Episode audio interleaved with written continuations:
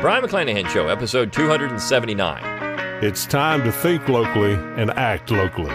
Welcome to the Brion McClanahan Show.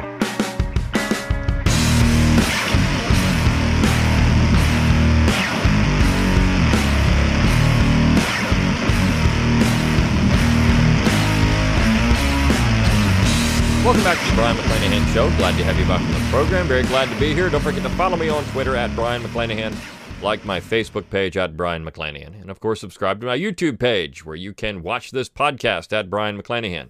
You can find all those social media accounts at my webpage, brionmcclanahan.com. That's B R I O N, McClanahan.com. You'll find all those buttons at the top of the page. Click on them and take you right out to the social media account. While you're there, give me an email address at my webpage, and I'll give you a free ebook, Forgotten Founders, and a free audiobook of the same title read by yours truly. You can support the Brion McClanahan Show by going to brionmcclanahan.com forward slash support. You can throw a few pennies my way, help keep the lights on, help keep the podcast going. You can also get your Brion McClanahan autograph there. Just order a book plate and I'll send it out to you. You can stick it on any one of my books that I've written. It's a great way to get my autograph, almost painless. Uh, you can support the show by going to McClanahanacademy.com, where it's always free to enroll. You get a free class when you do so. And of course, I've got eight courses available for purchase there. So if you want to get something great for what you spend, you get the podcast free of charge. But of course, you can get a course if you buy one at McClanahan Academy. And if you register at McClanahan Academy, you get all the best deals, the notices on forthcoming courses. You get the best deal then. Um, if you give me an email address at brionmcclanahan.com, you'll also get deals, but you get the best ones if you're at McClanahan Academy. Uh, you can also support the show by going to Brion, I'm, I'm sorry, by going to brionmcclanahan.com, clicking on the shop tab. You can get all of my Brion McClanahan show apparel, all kinds of great stuff on T-shirts, electronic device, skins for electronic devices, stickers, wall plates, clocks, all kinds of cool things. So it's a great way to support the show and advertise the show. Also, remember to uh, rate the show on your favorite favorite podcast service. That way, more people get it, listen to it, see it, share it around on social media. All those things you can do to help the show are much appreciated. All right, let's talk about the topic of the day. And this, in fact, is the last show I'm doing for 2019. So before I get into that, let's just say that uh, it's been a great 2019. I'm looking forward to 2020, staying on track, doing two two shows a week. Hopefully, we'll be able to do that most of the time. Of course, I have more McClanahan Academy courses coming out. A lot of great stuff for 2020. And I do appreciate you being here for uh, this entire year. If you've listened to the podcast the entire year, thank you very much. If you're a new listener, thank you for, for checking it out. Um, but again, make sure you uh, you share this thing around. If you like it, if you want to think locally, act locally, please do that. In fact, it's fitting that we're going to end the year with a Think Locally, Act Locally episode, and it's going to be on this uh, move to uh, for what they call, you know, Second Amendment sanctuary counties in Virginia. So I've gotten a lot of emails about this. Hey, will you talk about this particular issue and it re- how it relates to think locally, act locally, how it relates to real federalism? And I'm, I'm going to read a, an article by the USA Today, which of course is no friend of federalism. It's no friend of limited government or the Constitution. And I, I want to talk about this particular article on this issue and then talk about the issue itself. And I'll, I'll do that, intersperse it as I my, my comments on these things as I read the article. But first and foremost, I need to lay out some historical groundwork here and, and talk about how some things have been structured in American history. Number one, there's a misconception that nullification was born in the Virginia and Kentucky resolutions of 1798. This is false. Nullification was born in the colonies as early as 1765, maybe even earlier. And it was born as a result of unconstitutional parliamentary declarations or laws. So if you go to 1765, of course, you have the Stamp Act. And uh, there's a book by Edmund Morgan, and I, am sure I've mentioned this on this podcast before. I can't remember what I've said in every podcast, but I know I'm, I'm pretty sure I've mentioned it. A book by Edmund Morgan entitled "The Stamp Act Crisis," and I know that after I mentioned this, some of the um, somewhere, some of the Tenth Amendment Center folks went out and got it. There's actually a, tit- a chapter titled "Nullification." So here we are looking at a period of time, 1765, 1766, and the colonies are resorting to nullification. Now, what does that mean? It means they're simply not going to enforce the Stamp Act. So you had this position that the Stamp Act was unconstitutional. The colonies say, all right, we're just not going to enforce it here in Massachusetts, in Virginia, in Georgia. It was it was colonial wide. All the various colonies were doing this. It wasn't just South, it wasn't just North, it wasn't Mid Atlantic. It was all the colonies were, were getting involved in this drive to make the Stamp Act unconstitutional. We know eventually it was repealed.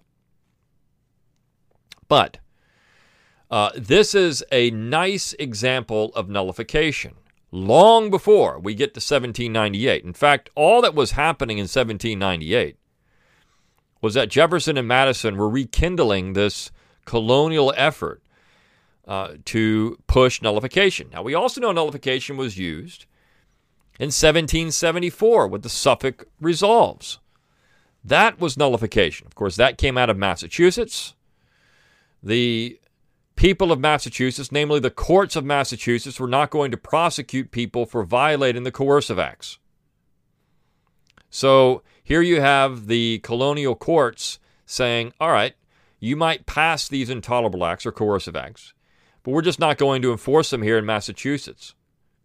This was the people of the colonies saying, you can't do this. Now, those are both examples of a decentralized, essentially federal system. If you read Jack Greene and how he talks about the United States Constitution, and, and not just that, the imperial constitution of the British, essentially the American Constitution was built on the imperial structure of Great Britain. Namely, you had an executive and a parliament that were the central government, and then the colonies were supposed to handle their internal affairs. So when the parliament and the king stepped over their constitutional authority, the parliament uh, I'm sorry, the, the colonies would step in and put a hedge up and say, You've gone too far. You can't do this. Now, the royal governors in Massachusetts, in particular, would say that this was completely fabricated. There's no, there's no evidence that anyone else had ever tried this, ever, in the British colonies. That this is something the, the colonials were making up that they weren't really that interested in, in unconstitutional power. There were some other motives going on here before 1765. Now, that may or may not be true, but we do know in Virginia, and this is going to get into the topic of the day, which is these counties now resisting state law, not federal law, but state law. And I'm going to talk about how this is all confusing as well um, when we look at the actual uh, the actual uh, policies and the nature of the state and the counties themselves. So in Virginia, in the colonial period, the government in Richmond could pass a law, essentially the royal governor in Richmond could pass a law, and the counties could refuse to enforce it. Now, there was a historian named Andrew McLaughlin who pointed this out uh, and said, look, this is what happened in Virginia. It wasn't just colonies nullifying the laws of Parliament. In Virginia, custom and precedent had it designed to where the counties would actually resist state or colonial, what became the state, colonial decisions from the center. Now, you have to understand the nature of the colony in Virginia. It's a royal colony, so the governor is appointed by the king. So essentially, the governor is the, is the king's representative in the colonies. He has the authority of the king. To oppose the governor is to also essentially oppose the king himself. So this is still essentially, in a way, opposition to the center. But the way that the colonials thought about it, at least ultimately, was that it wasn't opposition to the center, it was opposition to Virginia. This is an important distinction to make. Because as we get into this battle over what's going to happen in Virginia and other places, not just Virginia, but also Florida, as the USA Today, Today piece is going to point out, what is the relationship between the counties and the states? Now, I've talked about this when it comes to sanctuary cities, sanctuary states. And even the USA Today piece gets into this. You've got some legal scholars on there. One of the things we have to remember about the cities and the counties and the state the state creates the cities and counties. And I've talked about this on this podcast before. It's where you have to be very careful about saying counties and cities can nullify state law. You see, the states can nullify federal law because the states are the creators of the federal government. The states are also the creators of the counties and cities. So by default, there is no bottom up recourse from the counties or the cities. However, however, if you look at the Virginia model in the colonial period, this certainly happened.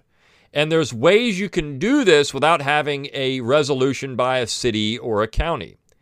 Basically, what it comes down to is your sheriff or local law enforcement refusing to enforce what they consider to be an unconstitutional law.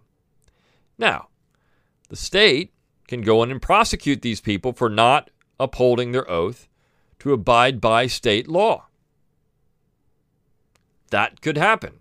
This is entirely different than the general government and the state governments in a federal government law and a county refusing to enforce a federal law. There's the state in between that. And the state is standing behind the county, then the federal government really can't do anything. But in this particular case, we're talking about a county or a city opposing the state. And so you have this in California. If the state of California decides it's not going to be a sanctuary state, then these sanctuary cities are going to be on very tenuous legal ground. On the other hand, if the state of California declares itself to be a sanctuary state, well, it's going to be very hard for the general government to do anything to California. Not only that, it gives cover to the cities and counties in California that want to avoid immigration law. Now, what about the counties and the cities in California that want to enforce it? Then you run into another issue because they can arrest those people, but then the states won't prosecute. You see, there's you're you're looking at um, a, an entirely more complex situation there, or the federal government. I mean, the state is not using local resources to round up uh, people who are illegal uh, aliens in, in the state of California. And they don't have to do it. The Supreme Court has already said that. That creates an entirely different monster in the state of California. But here we have in this particular instance, we're talking about counties and cities in Virginia that are refusing, if more strict gun control legislation is passed in the state of Virginia, refusing to enforce those laws. This is very important because, again, that relationship, the nature between the center, which is Virginia, and the counties and the cities, is of utmost importance in this particular discussion. Why? Because, again, the state created the counties and the cities. So the state could essentially say, you know what? We abolish your government. We abolish your city government. We're taking it over. You see, the state is sovereign in this way. Now, that's not what's happened. And we have had, uh, you know, sort of a victory here for the uh, for those who are opposed to stricter gun control legislation in Virginia. But we have to be very careful in saying that this is the proper way to go with the counties and cities. Now, I mean, these people are essentially nullifying on an individual level. So you're just not going to. It doesn't matter what the state of the county, the uh, state or or the city of the county says. If they're opposed to us, we're just going to do it anyways. Now, that's a very revolutionary position to take. It doesn't matter what the parliament says or the king says. We're just going to do it anyways. And so this is what they've done. Now, I want to get into this piece by USA Today.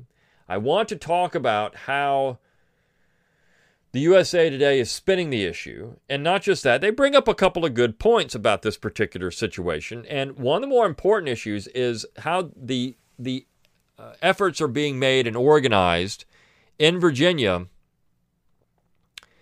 The most important part is that they're relying on a Second Amendment defense of their actions. Now, there's a major problem with that. The Second Amendment, according to the original Constitution, does not apply to the states, it applies to the general government only.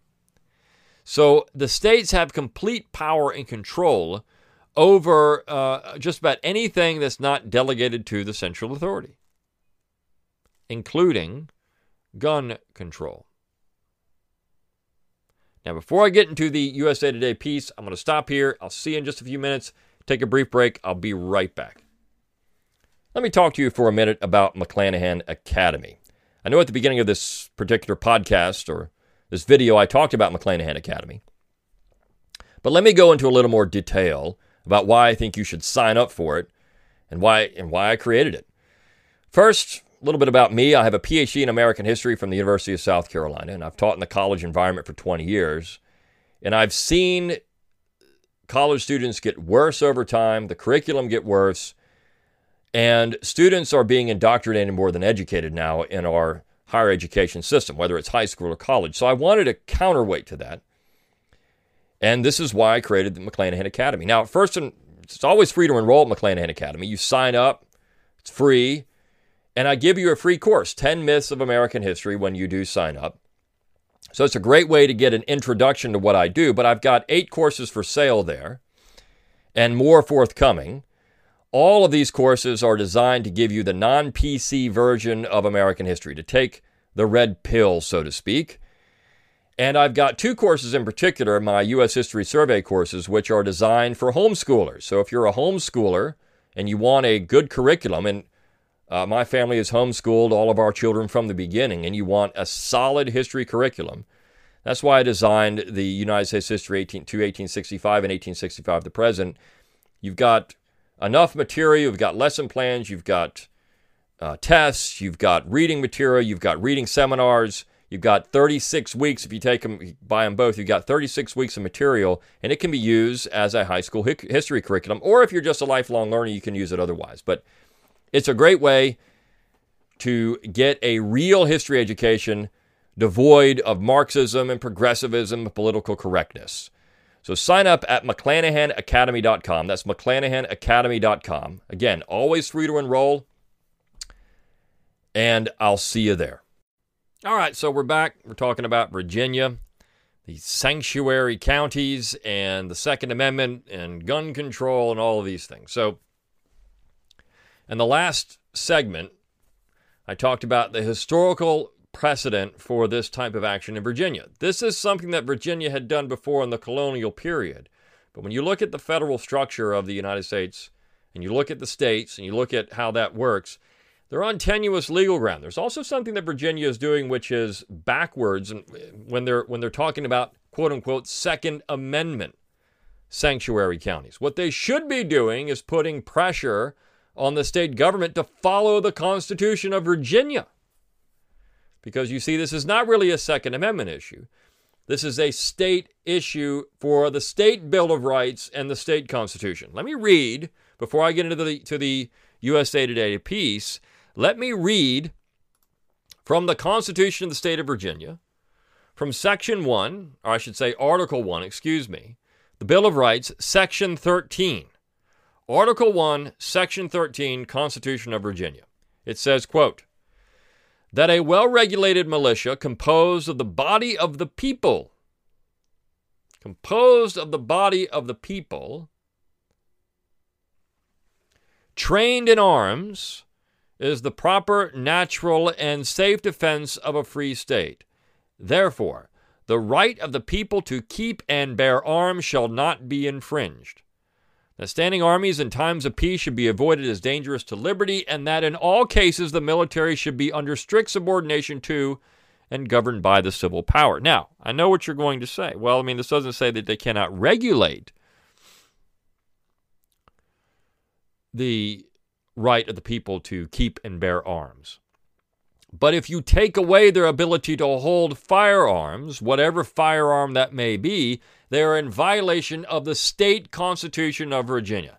This is not a Second Amendment issue in Virginia. It is a state constitution issue. It's an Article 1, Section 13 issue in the state of Virginia. And I would encourage anyone to listen to this podcast in the state of Virginia and you're looking at these things to pull out your state constitution and say, hey, lawmaker, you're violating your oath to preserve the state constitution of Virginia because by saying you are going to pass gun control legislation, you are directly violating the Virginia Constitution.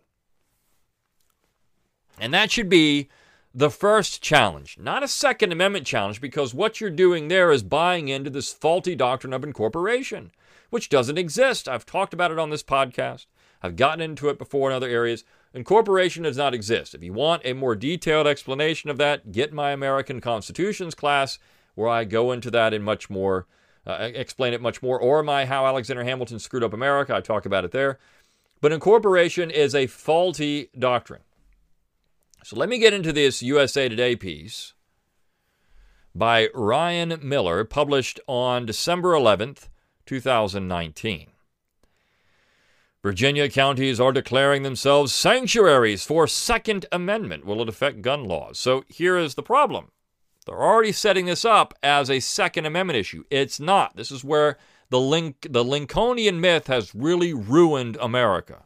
Because it should not be a Second Amendment. What this should say is Virginia counties are declaring themselves sanctuaries for Article 1, Section 13 of the Virginia Constitution because that's what's being violated here. If the Democrats who have now won the legislature and the governorship, of course, they already had that, but now they control the legislature, if they decide to pass legislation restricting firearms ownership, this is a state issue and a violation of the state constitution. This is not the federal government passing gun control legislation, which would be then a Second Amendment issue.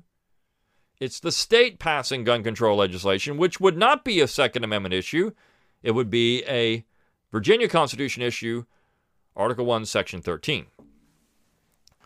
A wave of counties and towns in Virginia declaring themselves sanctuaries for the Second Amendment, but the resolutions are largely symbolic, legal experts say. The push comes in anticipation of Democrat controlled General Assembly that will take office in January. State lawmakers, along with Governor Ralph Northam, have promised Virginians a host of stricter gun laws as Democrats take full power in the state for the first time in decades.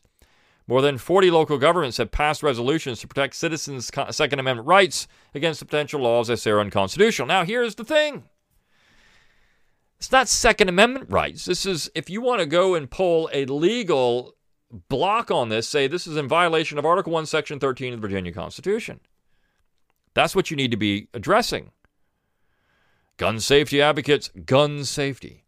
Gun safety. What a stupid phrase. Gun safety advocates. And some legal experts, however, call the resolutions publicity stunts that lack the force of law. Here's what to know about Section Amendment, I'm sorry, Second Amendment sanctuaries. First, do Second Amendment sanctuary resolutions change the law? It's mostly a political statement, says Richard Schragger, a professor at the University of Virginia School of Law, who focuses on the intersection of the Constitution and local law. Rather than challenging an existing statute, these resolutions are mostly expressive and symbolic declarations, he said. If Virginia state law supersedes local law, citizens and local officials have to comply with state law, even if a county declares itself to be a Second Amendment sanctuary, Schragger added. Well, he's correct about this in a way but there's an issue that he's it's the unspoken issue here. They have to comply with the law if they're going to be arrested for it. This is where the local law enforcement comes into play. If they're not going to enforce it, I mean, is the state going to send out the state police to every single door in Virginia and try to say, hey, look, you're uh, you're in violation here or are they going to go to every single gun show or every single thing that they're going to do to try to block this? I mean this is an issue. How is this going to be enforced? How are the counties going to do this? Now the i'll talk about what's happened with this in a second but certainly there are some things to think about here. How would this actually work? Because you're talking about individuals as opposed uh, opposed to the state which has as Schragger is, is 100% right about this as a creation of the state, the counties and the cities are subject to state jurisdiction. The state could abolish these counties or cities anytime they want to. They could just say, you know what, your county doesn't exist. But this is where local sheriffs and local law enforcement come into play. Dana, Dana Schrad, executive director of the Virginia Association of Chiefs of Police, said the resolutions are meant to put political pressure on elected officials. Before the election of Virginia, gun policy was the most important voting issue among both Democrats and Republicans, according to a Washington Post George Mason University poll. Democrats campaigned on a slew of possible new restrictions, including universal background checks for gun buyers, limits on the sale of certain types of firearms, and a red flag law that would allow guns to be taken from a person deemed by a court to pose a danger to themselves or others. After a mass shooting in May at a municipal building in Virginia Beach left 12 people dead, Northam called a special legislative session in July to consider many of the measures, but Republicans adjourned it, rejecting them all without a vote. Northam said he'd revisit the proposals in January. Now, the Democrats have now, because of these sanctuary, these declarations, have said we're not going to do this. Because they know that they're going to lose. They're going to lose elections if they continue this process. You see, for all of the hubbubaloo about what happened here in Virginia, this was what you would call an off election year election, right? It's a, it's a midterm election, sort of. It wasn't even really that because this happened in a year when nothing was really going on. So you get more people going to the polls in years when you have a presidential election. And let me tell you, it's more dangerous to do these things then. You see, for all the laser beam focus on the presidency that's problematic, one thing that does happen is voter turnout is higher in those years. So this is why states and others try to get these things done in non presidential election years because they know turnout's going to be lower. And all you got to do is organize some people and get them out there. Maybe you can swing a, a legislature in one direction or another. So the piece continues. USA Today. Why do gun owners support sanctuaries? Supporters of the sanctuary resolution say they believe the proposed gun measures could infringe on their Second Amendment rights. No, no, no. It's not their Second Amendment rights. It's their Article 1, Section 13 rights under the Virginia Constitution. I want to tell all of you, please send this send this to all the people you know who are in Virginia, who are battling this issue. Let them focus on their state constitution. This is a state issue, not a federal issue. There's no federal Second Amendment right being infringed here because the federal government's not doing any of this stuff. is taking a stand to protect your constitutional rights and sending a message to Richmond that we will not stand by and do nothing, said Pam Carter, a local official in Augusta County. The Board of Supervisors approved a, les- a resolution to become a Second, Second Amendment sanctuary early this month. Pam Carter needs to understand it's you're right, it is your constitutional rights under the Virginia Constitution. You're in Virginia. Joyce Malcolm, a professor of constitutional law and the Second Amendment at George Mason University, said some of the gun restriction proposals could be challenged in court. Well, of course, they all would be. You ought not to have to abide by something that is blatantly unconstitutional, she said. Well, that's true.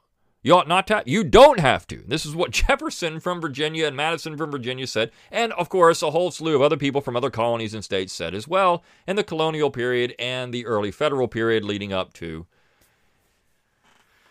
the idiotic position of incorporation. However, Schragger at UVA said similar regulations in other states have not been struck down as unconstitutional.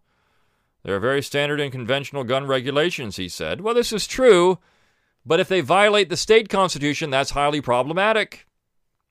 So they should be attacking this as a state issue. Now, I'm not sure who controls the Supreme Court of Virginia, if it's Democrats or Republicans or where they stand, but they should go to Virginia first. I'd have to look this up, and I, I don't want to stop the podcast to look it up. Uh, but certainly, this is a state issue, and it's a violation of the state constitution. Many of the sanctuary resolutions have featured similar language and come from organizations like the Virginia Citizens Defense League, a statewide group that supports rights to bear arms. The group's president, Philip Van Cleave, told the Washington Post that his group drafted many of the county's resolutions. I've never seen anything like this, he told the Post of the movement. Everything is exploded right now. Gun owners are awake. Van Cleave did not respond to USA Today's request for comment. So This is great, Van Cleave, but Van Cleave, you need to be focusing on your state constitution because you are setting yourself up for disaster if you try to go to the feds because this idea of incorporation, Second Amendment, all of that, it's dangerous to rely on the federal government to protect you. You need to rely on the state constitution. So, next part. Will law enforcement ignore gun laws? In general, the local resolutions do not compel law enforcement to ignore state law, rather to uphold the Second Amendment, said Schrad with the State Chiefs of Police Association. The resolutions don't have the force of law, she said. They are policy statements. They don't empower localities to turn a blind eye to what is state law. Nick Suplina, Managing Director for Law and Policy at the anti gun violence nonprofit Everytown for Gun Safety, said he does not know of an example where enforcement of state law was refused in practice. He doesn't? Well, how about all the historical examples that are out there of this? I mean, this is just stupid.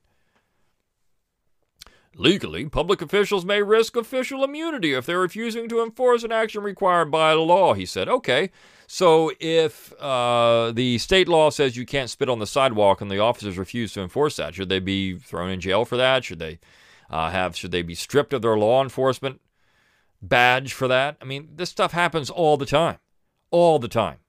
Laws are not enforced. In a statement to USA Today, Charlotte Gomer, press secretary for Virginia Attorney General Mark Herring, said his office expects all laws passed by the General Assembly will be followed. It's not clear what authority they think they have to preemptively opt out of gun safety laws, she said. Well, they just won't enforce them. I mean, and then you're going to have to go arrest all these people, and that's going to create a massive public relations disaster for the state of Virginia, which is why they've backed down. You see, the important thing to understand about this wherever nullification has been tried, it works because of PR. It works.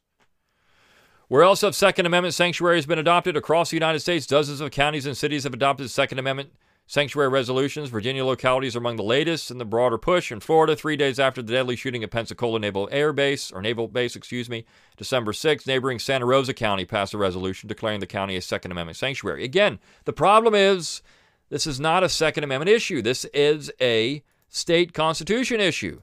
We need to drop this whole idea of Second Amendment sanctuary and focus on your state constitutions. Yes, the the Schwager, whatever the heck his name was there at at UVA is right that other states have done the same thing, but other states don't have the same type of language in their Bill of Rights that the state of Virginia has. If they have that language, then these things are unconstitutional. You see? So, this is where the state constitution comes into play. You have to abide by the state constitution. How do these, how these uh, differ from sanctuary cities on immigration laws? The USA Today continues. In immigration sanctuary cities and states, local officials say they won't comply with enforcements of immigration laws. The key difference is the laws in question are federal, says Schragger, whereas Second Amendment sanctuaries concern potential state laws. He's exactly right about this.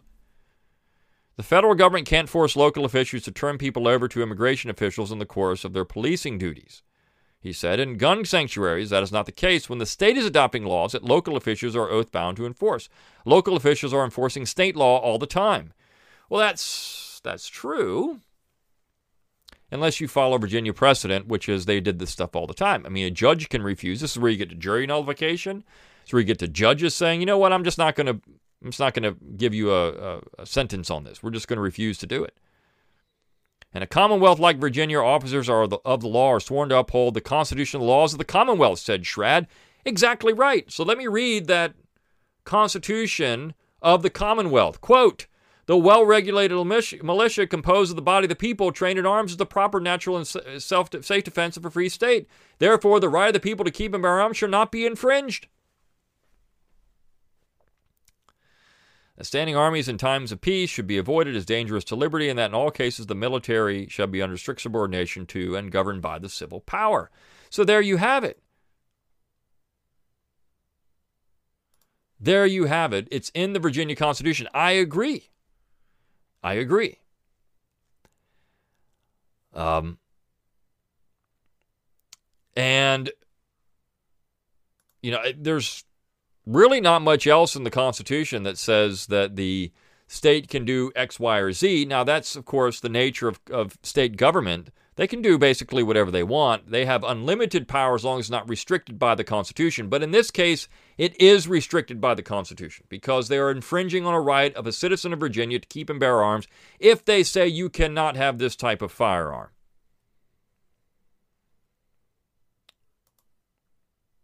So, that is the point that needs to be made to all of these people. Schrad is correct. Schragger is correct on that. So what needs to happen is they need to drop this thing. Was the Second Amendment sanctuary? Say it's an Article One, Section 13 sanctuary. We are upholding the Virginia Constitution.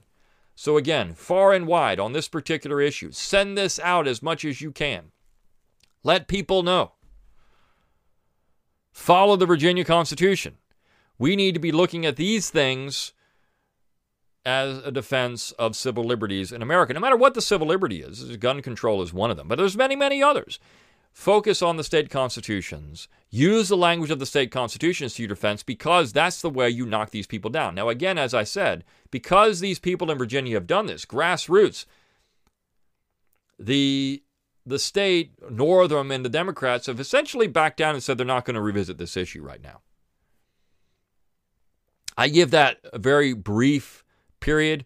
As soon as something else happens, unfortunately, we have these things happen. As soon as something, because we have mentally ill people who do mentally ill things, as soon as something else happens, uh, there will be another push for these.